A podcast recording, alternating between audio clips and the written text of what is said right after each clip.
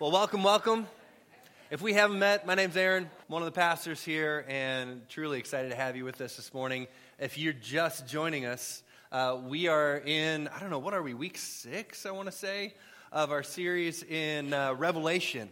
And, uh, you know, when we began this, I had a little bit of hesitation because I knew that this was going to be tough and challenging for some people, uh, depending on your background. I'm pushing back on some, some some deeply held beliefs, you know, and, and depending on your background, I'm, I'm figuring out slowly that some people in their background, they were actually, it was like the, their end times kind of theology was, was like married almost like on a, like to the same level as the gospel, you know.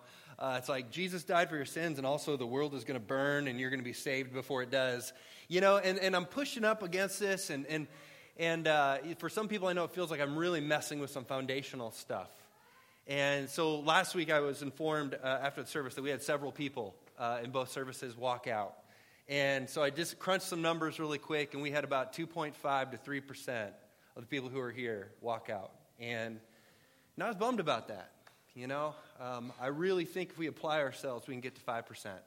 Um, so, you know, we're setting goals, and we're going to lean in. and, you know, even after first service, you know, I had a conversation with with a guy who's been a part of Mosaic for a long time, and it's just really, he's really having a hard time with this. And he even told me, he's like, man, if I didn't have a relationship with you and trust there and been here for a long time, I would have walked out, you know? Uh, and so I'm realizing, like, it's, it's tough, it's, it's challenging, and, and I want to acknowledge that on the front end. Um, what we're doing is, for many of us, depending on your background, I mean, I'm, I'm really presenting a new way of reading and interpreting the book of Revelation, but it's not a new way. it's not a new way. In fact, many of the things that we're talking about and the way we're approaching the book, uh, many of them are actually far more consistent uh, with the last 2,000 years. Uh, what's actually new is the whole left behind escapist kind of theology where you know we as christians are going to get whisked away uh, to be with god somewhere else right before god unleashes holy hell on the earth and destroys everything that's a new way of reading uh, the book of revelation uh, less than 200 years old and what I've suggested in this series is that that kind of idea and way of looking at it has, has actually very little biblical support. It contradicts largely 2,000 years of biblical interpretation. And just as importantly, it leads us precisely in the opposite way of Jesus and the way of the kingdom uh, that we're invited to live into. Um, so this morning, I want to kind of look at uh, the other side of the coin, uh, as it were, uh, about our conversation last week. Because last week we talked about what this kind of way of reading Revelation and, and living this way, what it, what it creates in us. Uh, and th- this morning I want to talk about what it suggests about, about God. Um, because if at the end Jesus shows up and slaughters everybody, uh, we've got a very different Jesus on our hands. Very different Jesus. And yet, this is often what gets taught. And I, know you've experienced this and you've heard this and you've seen it. And, uh, and it's kind of this idea that, man, Jesus is, is, is really angry. You know what I mean? Like, first, the first time we got like loving Jesus, but we get like angry, vengeful, pissed off Jesus when he comes back. You know, so like I asked you about your, your, your billboard or whatever. Like, I want to show you a billboard uh, that illustrates this well, right? Uh, Roid Raid Jesus, right? You drew first blood, but I'll be back. right? And with his muscles, he's shattering the cross, coming to make you bleed, I assume. Um, you know, or it's like the bumper stickers. If you've seen the bumper stickers that says like uh, Jesus is coming back and boy is he pissed, right? It's kind of like that idea, right?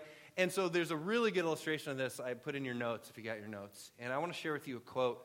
Um, and this is kind of just illustrates this idea really well. Uh, this is a really well-known pastor who we aren't going to name, um, but he has a really big platform. And this is a quote from him that was in a popular Christian magazine. This is what he says. He said in Revelation, Jesus is a pride fighter, right? So not a prize fighter, that's, it's not a typo. Pride fighter, right? As in MMA, right? A pride fighter is somebody, you, you put them in, a, two guys in an octagon, right, with no, no pads or, or gloves, and their job is to annihilate one another, you know? And last man standing wins, right? It's a, it's a bloody, brutal sport, MMA, you know? And I, of course, follow Jesus, so I don't watch or enjoy MMA at all. Uh, but I know there's some of you, some of you sinners that do that we need to pray for. Tenney. Um, but he's saying, like, this is Jesus when he comes back, man. He's getting in the octagon with you, you know, or with, your, with his enemies. And that's his job, is, is to make people bleed. In Revelation, Jesus is a pride fighter with a tattoo down his leg, a sword in his hand, and a commitment to make someone bleed. This is a guy I can worship. Uh, because apparently, you know, the Jesus of the Gospels, who's all about love, is too weak, too sissy for this guy to worship. I cannot worship the hippie diaper halo Christ because I cannot worship a guy I can beat up. Right? It feels very macho, you know what I mean? Like, um, you know, but it's like the pastor just, it's like the pastor forgets, man, like, you didn't just beat up Jesus, you crucified him, uh, put him to death. Uh, but, but this particular way of thinking, we don't like that Jesus very much. And if we're not careful, this is not a new idea and it's not unique to this pastor. But what ends up happening if we're not careful is, and I think this is like just a warning for all of us. None of us are, are, are beyond this happening, but we, if we're not careful, we end up making Jesus into our image. We project onto him our beliefs and assumptions and ideas and, and just make him sign off on it, willingly or unwillingly. You know, so there's a quote that I've shared a few times, and I, for the life of me, I can't find out who actually said it. If you Google the quote, it's like, you know, 20 people, everybody from Steve Jobs to Abraham, Abraham Lincoln. Um, but it's the quote, uh, it said, you know, God created man in his own image, and man returned the favor. And this happens really easily. Uh, so rather than coming to Jesus and, and letting him shape how we perceive God, how we understand how God works in the world, how we are called to participate in that work, how we're called to live and think about things like, like justice or, or violence uh, or the poor or refugees or the prisoner uh, or our neighbors. Instead, we we already have thoughts and ideas and convictions and assumptions around these things, and we essentially just project them onto Jesus, right? Cherry pick a few verses out of context to proof text our ideas, and then we have voila, like this version of Jesus who always agrees with us. Who doesn't call us to give a whole lot, that doesn't call us to change our minds, and essentially signs off on all of our endeavors. And this happens all the time. And it happens a lot, in particular, with the book of Revelation. Because as we talked about, Revelation is not a literal thing. It's not a historical book. It's not wisdom literature, right? It's Picasso, right? It's an art piece. Uh, it's poetry. Um, and, and, and so it's easy to do. But if what this pastor is suggesting is true, and this whole kind of many in that whole kind of rapture, left behind stream of thought uh, fall into this place, and Jesus comes back as a cage fighter whose job is to spill the blood of his enemies, uh, then we, we have a very different Jesus on our hands. Um, I, I really can't think of a picture of Jesus that's more antithetical to the Jesus we find in the Gospels than that one. Um, and, and the thinking, you know, people will say something like this, kind of goes like this. You know, they'll say, well, you know, Jesus came the first time as a lamb, but he's coming back as a lion. You know, what they mean by this is that, that the, the nonviolent Jesus of the Gospels, is essentially going to mutate into this hyper violent Jesus in the book of, of Revelation. And on a basic level, basically, the way they see the Bible is this is, is after a long trajectory, a long trajectory away from the divine violence that we see in the Old Testament, culminating in Jesus, who renounced violence and called his, enemy, his, his followers to love their enemies. Uh, the Bible, in its final vision, abandons a vision of peace and nonviolence as ultimately unworkable and then closes with the most uh, vicious portrayal of divine violence that we have in the entire Bible. Right? The first Jesus was in a good mood, but oh, you're not going to like the second Jesus. First, first Jesus was about love, the second Jesus about wrath. Right? The first Jesus we know taught us to live, not live by the sword, to not resort to the old worn out way of violence, but rather to love our enemies. Right? That's what Jesus taught and modeled over and over and over again. Or in fact, he went out of his way to point out look, I can call upon legions of angels right now to save me from this fate and to annihilate these enemies, these violent people who are killing me.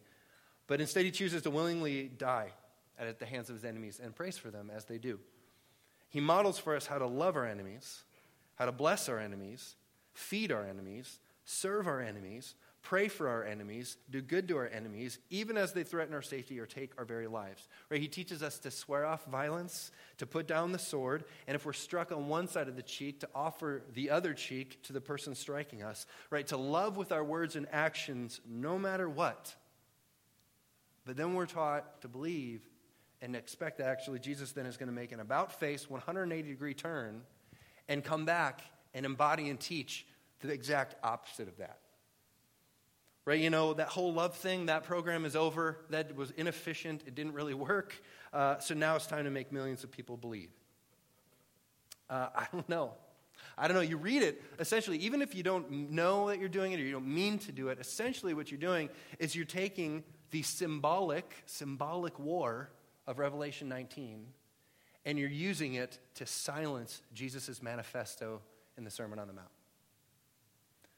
Right? And just as we talked about last week, when you do this, man, it has really, really disastrous consequences. Uh, because if Jesus gives up on love and resorts to violence, then surely there's times when it's okay for us to do that, right? Right? If in the end Jesus unleashes holy hell on earth before bringing about the kingdom of heaven, then surely there are circumstances when we can do this, the, the same thing. Right? If Jesus is going to come back and, and make 200 million people bleed and take their lives, then surely uh, he won't mind us taking 100,000 lives at Hiroshima. It's dangerous, dangerous thinking. But how do we get there? How, how is it even possible? Well, it's possible when you take the book of Revelation, right, and it's symbolic and often ironic images and read them literally. Right? And we have to remember constantly as we read the book of Revelation that all of it is being communicated in symbol. It's Picasso, you know? So when you read about locusts that look like horses with human faces, women's hair, and lions' teeth, that's a symbol. Uh, an army of two million soldiers riding lion headed horses that breathe fire and belch sulfur. Right? That's a symbol. A red dragon with seven heads in the heavens that sweeps away a third of the stars with its tail. It's not literal, right? It's a symbol. A seven headed beast from the sea with the body of a leopard, the feet of a bear, and the mouth of a lion. Symbol. An angel in the sky with a giant sickle who reaps all the grapes of the earth and puts them in a wine press that generates a river of blood for 200 miles. It's not literal, right? It's a symbol. It's not an empty symbol, it's a meaningful symbol, but still, uh, it's, it's a symbol. And when you read it literally, though, man, you can come up with all kinds of crazy crazy ideas about what God is like and what God is up to and where He's taken this thing. So you got, we've got to dig deeper, right? And so today, what I want to do is, is I want to next just briefly look at what many people consider to be the most violent image uh, in the book of Revelation, and that's Armageddon. All right, Armageddon. I wanted to show a clip from Armageddon, but I didn't think about it till this morning. It's too bad. Um, and I could sing, you know, the theme song for you, but I want to have compassion on you all. But um, Armageddon, there, there's few pictures that have captured the popular imagination like Armageddon. Uh, it's all over the place. Um, and, and, and in this kind of like rapture like thinking, that whole stream of thinking, Armageddon is thought of as like the main event that all of Revelation is building to, this final epic battle. So you have disaster upon disaster as the world just get, gets worse and worse and worse, war upon war, until finally you've got the great war, uh, the Battle of Armageddon, where Jesus uh, the warrior, right, the lamb turned lion, annihilates his enemies and kills so many people that it creates an ocean of blood five feet deep, spanning from here to Kansas City. That's the thinking. And that is, let's, I mean, I think we can agree, that is a bloody, violent image. You know, and if that's what it actually says, if that's actually a literal thing and we're to read it like that, well, then it's, we can buy into this idea that Jesus turns violent, that you have the Jekyll Jesus in, gos- in the Gospels, and then you've got Hyde Jesus in Revelation, who switches personalities. Uh, but is that what it says? And that's, that's the key issue there, right? So Revelation 16, 16, let's look at this. This is where it comes from. New Living Translation. And the demonic spirits gathered all the rulers and their armies to a place with the Hebrew name Armageddon. Now, believe it or not, that's the only time in the Bible that shows up. It's the only place in the Bible you see Armageddon right? The way it gets talked about and speculated about and written about and all these different things, you think it's in there a hundred times or something like that. But it's only in there, uh, it's only in there one time. And Armageddon means in the Hebrew, it simply means the valley of Megiddo. And I actually have an image, if you want to throw that image up there, uh, of the valley of Megiddo. All right, so this is, this is uh, the ancient city Megiddo. You see the, the valley. Uh, it actually, if you, if you look, I mean, it's a beautiful area, great place. It looks like to settle, gr- very green. You've got the Kishon River there. And it actually looks like it's built up on a hilltop, right? Like on a huge mound. Um, that's actually not what that is. Uh, it used to actually be at ground level. But the reason it's up so high is the city has been destroyed and rebuilt 26 times. You know, and so what you're seeing is the city built on the rubble of itself destroyed, rebuilt, destroyed, rebuilt, destroyed, rebuilt beautiful area, but the, the heartbreaking part about Armageddon is just where it's geographically located. It's geographically located in a geography of war. Right? So you had the Egyptian Empire to the south, you had the Assyrian Empire, and later the Babylonian Empire up to the north. And when they would go to battle, what often happens is this is where they'd meet. Right? They'd both leave their kingdoms. You don't want to fight on your home ground because war destroys everything. And oftentimes, throughout history, this is where it happened. And so, 26 times, the city of Megiddo is destroyed and rebuilt and destroyed and rebuilt. Right? And so, when, when the author is drawing upon this image of Armageddon using that name, that name means something to his original audience. Right? It, it, it evokes pictures of war and destruction and loss. Right? And so it's, it's not all that unlike me using the word like Waterloo, you know, or Gettysburg. Right? For us in our history, right, that evokes uh, certain, you know, feelings and thoughts and ideas. Or like if I was to use the, the word Omaha Beach, you know, um, when I say Omaha Beach, you don't think uh, Mai Tais uh, or, or gentle, you know, breeze and beautiful sand and a gorgeous sunset. It's quite the opposite. When I say, you know, Omaha Beach, you picture bullets flying and chaos and blood and bodies everywhere. And, and so for us, you know, when, when I use that phrase, it means something, right? We think battlefield, we think destruction, we think uh, total human loss, right? And, and so it's the same way when he uses it here, he, it, it means something to his original audience. They would have immediately thought uh, a battlefield uh, because of the history here. Now, popular imagination, right, imagines that this is like the war to end all wars. It's World War III um, this time, you know, uh, at the hands of God, where he slaughters, slaughters a couple hundred million people. And, and here's, here's, here's why this is just, I think, so dangerous and why we got to at least just say this out loud. Is if we're not careful, what it creates in Christians, of all people, are a people who long for and celebrate war. You know, and, because we think that in order to get to the New Jerusalem, the kingdom of God, heaven, we got to go through Armageddon to get there. You know, so every time war breaks out in the Middle East, right, there's an American Christian somewhere who says, Oh, praise God. The end is coming. Jesus will re- be returning soon. You know, and I think at the core, the desire is honorable, the desire to be with Jesus. you know, the desire for what is a tough, often a very tough life, at least this part of it to be over and to be with God in communion. That's a good thing. The problem is that whole theology way of thinking, a rapture left behind stuff, is that we think that we have to go through Armageddon to get there, which, for the record, is essentially the same theology as ISIS. And when you share theology, you start thinking and valuing the same things of uh, as ISIS, probably about time to start rethinking some things. Right? And so you got to remember it's symbol, right? It's Picasso. It's not empty symbol. In fact, it's deeply meaningful uh, symbol, powerful prophetic symbol, but it's symbol nonetheless, right? So when it comes to the book of Revelation, right, Revelation is not a foretelling of geopol- geopolitical events in the 21st century, right? Which we've, we've talked a little bit about, but we're going to say it again. That's not what it is, right? It is a prophetic and deeply meaningful interpretation of the tumultuous events of the first century right? So the destruction of Jerusalem, persecution, uh, the destruction of the temple, right? And the Roman Empire as a whole, right? With its values, with its, with its, its unheeded nationalism, right? And therefore, also, by the way, a critique of all great nations, big, powerful nations that rule and value the same things uh, in the same way that the Roman Empire did. Right? So, all that to say, so Armageddon is not something that is necessarily going to happen someday. Uh, Armageddon is something that happens all the time. Right? Armageddon, it's not an inevitability, but it is always a possibility. Right? When nations and their leaders think that violence can somehow put an end to violence, which history tells us is an incredibly foolish and destructive idea. Right? World War I was billed as the war to end all wars. You know, 17 million people lost their lives engaging in war, trying to end war. And what did it get us? 60 million people losing their lives in World War II. Right? What caused World War II? World War I. What caused World War I? Well, the same thing that causes Armageddon every time it happens. Right? Nations and their leaders trying to make their nation great again at whatever cost. Now, I'm not trying to pick on Donald Trump. I'm really not. Um, I'm going to share a tweet of his here in a moment, but you have to know something. I wish it was somebody else because, like, you all are well aware that he and I aren't drinking buddies. You know, we have some different ideas about things. Um, so I almost wish it was somebody else because I'm not picking on it. This is not unique to him.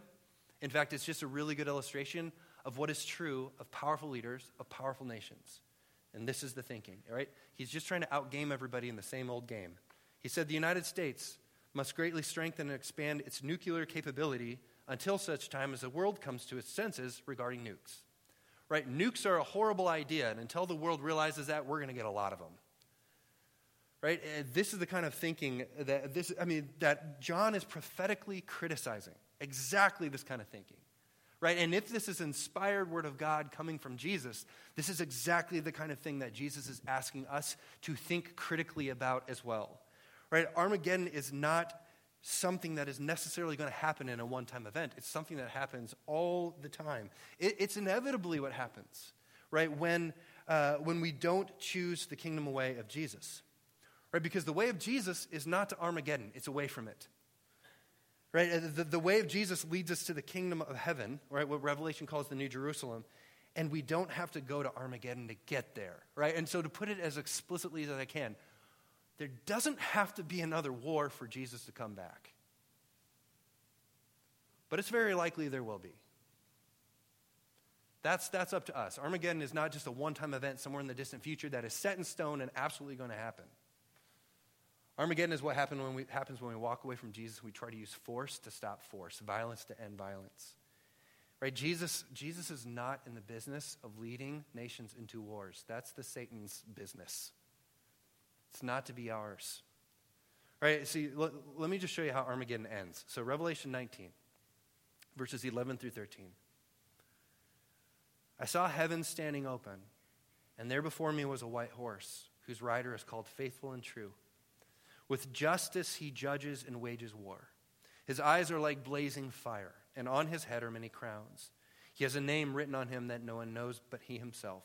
He is dressed in a robe dipped in blood, and his name is the Word of God. Right? And so the final triumph of Christ, he's depicted as being on top of this horse. We're told that his name is faithful and true and the Word of God. And this is the verse, right, that our unnamed pastor is drawing some of his, his ideas from. Right? But here's a little challenge for you this week as you're sitting in Revelations 19. I'd really encourage you to just ruminate on some of this. Um, when we find Jesus in this place, first of all, notice he is not carrying a sword. We don't see anything in, coming from him that looks like physical violence.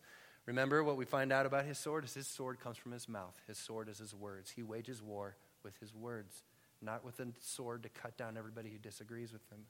Secondly, notice like his robe is dipped in blood before the battle. Right before life has been lost in this so called Armageddon. Right? No fighting's taken place. No one's been slaughtered at the hand of God.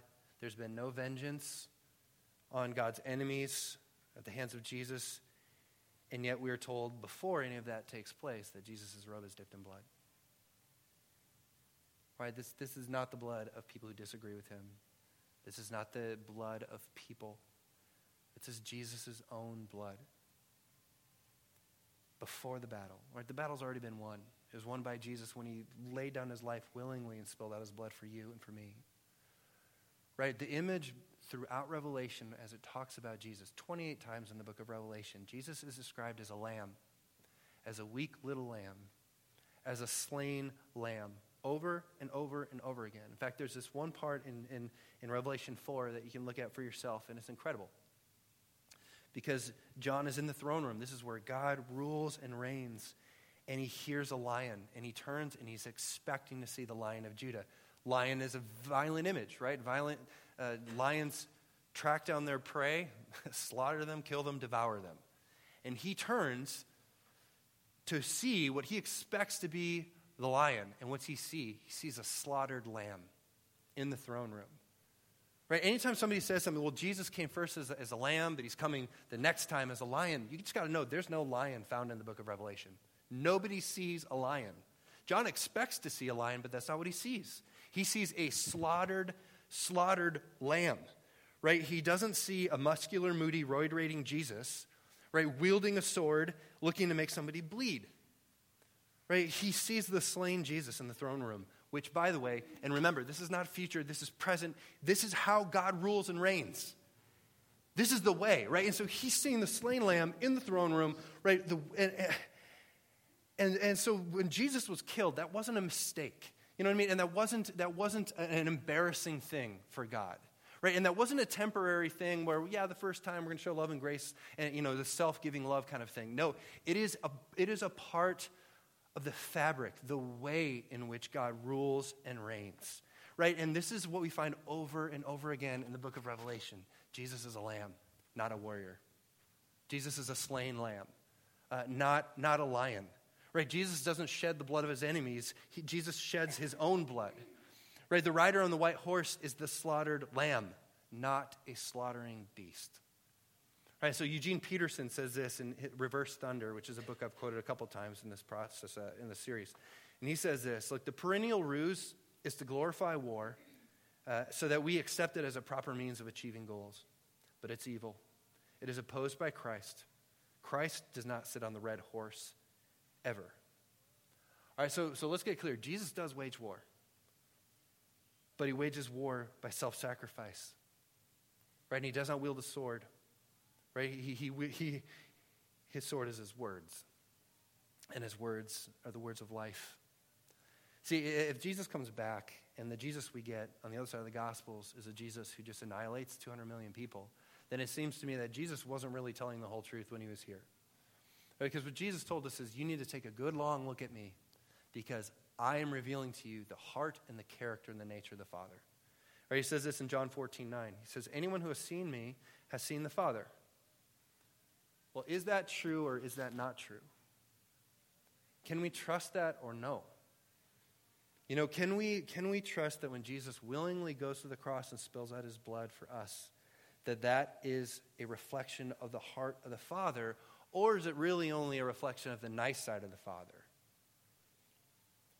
Right? If Jesus is saying, look, in me, you're seeing God as he truly is, right? He can't just be saying, well, you know, he doesn't say, well, I'm showing you Jekyll, but oh, wait till Revelation, I'm going to show you Hyde. You've seen the good side, just wait till I get up on the wrong side of the bed. Right? You've seen my love, but I'm going to show you my wrath. Right? Either we're seeing the character of the Father or we're not seeing the character of the Father. Right? Colossians 2 9 says this For in Christ, all the fullness of the deity of the Father lives in bodily form. Do you catch that? The fullness. Not just a fragment, not just a part, not just an aspect, not just one part of his character, but he says the fullness. The fullness of the heart and the character and the nature of God is revealed in Jesus Christ. So he's not just a buffer to show us the loving side while God's concealing the unloving side. Jesus is what God looks like. This is why Hebrews 1 3 says this The Son is the radiance of God's glory, the brightness of his brightness, right? When God shines, it looks like Jesus, right? The sun is the radiance of God's glory and the exact representation of his being, the exact representation, right? The Greek word there means essence, the essence of who he is, right? Meaning God is like Jesus all the way up and all the way down. You're not going to find any part of God that isn't Christ like, right? And the Christ we find in the Gospels right, is, is, ministering to people and giving his life for people and praying for his enemies and loving his enemies and willing, willingly dying for his enemies, well, that's the essence of who God is. Right? God is exactly like that, and that doesn't change. Right? Which is why we find in Hebrews 13 8, Jesus Christ is the same yesterday, today, and forever. You're not going to get one now and a different one later. He never changes. Right? Because he's having a bad mood or because he changes his mind, which means that if he was about loving his enemies the first time, he's going to be about loving his enemies the second time. Right? If he was about turning the other cheek the first time, he's going to be about turning the other cheek the second time. If he was about preaching and modeling self sacrificial love the first time, he's going to be about preaching and modeling self sacrificial love the second time. If he was against violence the first time, he's going to be against violence the second time. Right? It means we aren't going to find one Jesus in the Gospels and a different Jesus altogether in Revelation. Right now, I know I can feel the tension. I can see it in the body language, right? And, and one of the questions I know that people wrestle with, and probably some of us are feeling right now, is like, what about judgment? Right? What about judgment? Are you just saying that Jesus is going to come back and just give the world one big hug and everybody gets in and blah, blah, blah? First of all, there's a lot of that I'm, I'm not sure that we can know the details about. But what I do know, right? If you study the book of Revelation, is there is judgment. And, and we should expect that, right? If you study Jesus in the Gospels, Jesus lets, he gives people a choice. And some people choose to embrace him, and some people don't. And he doesn't go running after them and impose his will on them. He gives them the choice. And oftentimes he will give them more than one chance, but he still gives them the choice. You know, and I think as it pertains to judgment, I think Revelation is clear there is going to be judgment, and it's not going to be good. Because for those who reject Jesus, I just think in the end, God just gives us what we want. You know, and if you don't want anything to do with Jesus in this life, just so you know, you're not going to want anything to do with Jesus in the next life. Right? When you die, you don't become a completely different person with a different heart, different soul, different desires. Like you're living in a trajectory in a, in a way, in a, in a, your soul is, is heading somewhere. You know, and so the choice comes down to us. And I would say this as it pertains to judgment, right? If you study the Old Testament, most of the time, oftentimes when God judges, all he simply has to do is take away his hand and let us destroy each other. And by the way, that's Armageddon. We do that all the time. Right? And so it, with the story of Israel, God does that a lot. He's like, He pleads with them.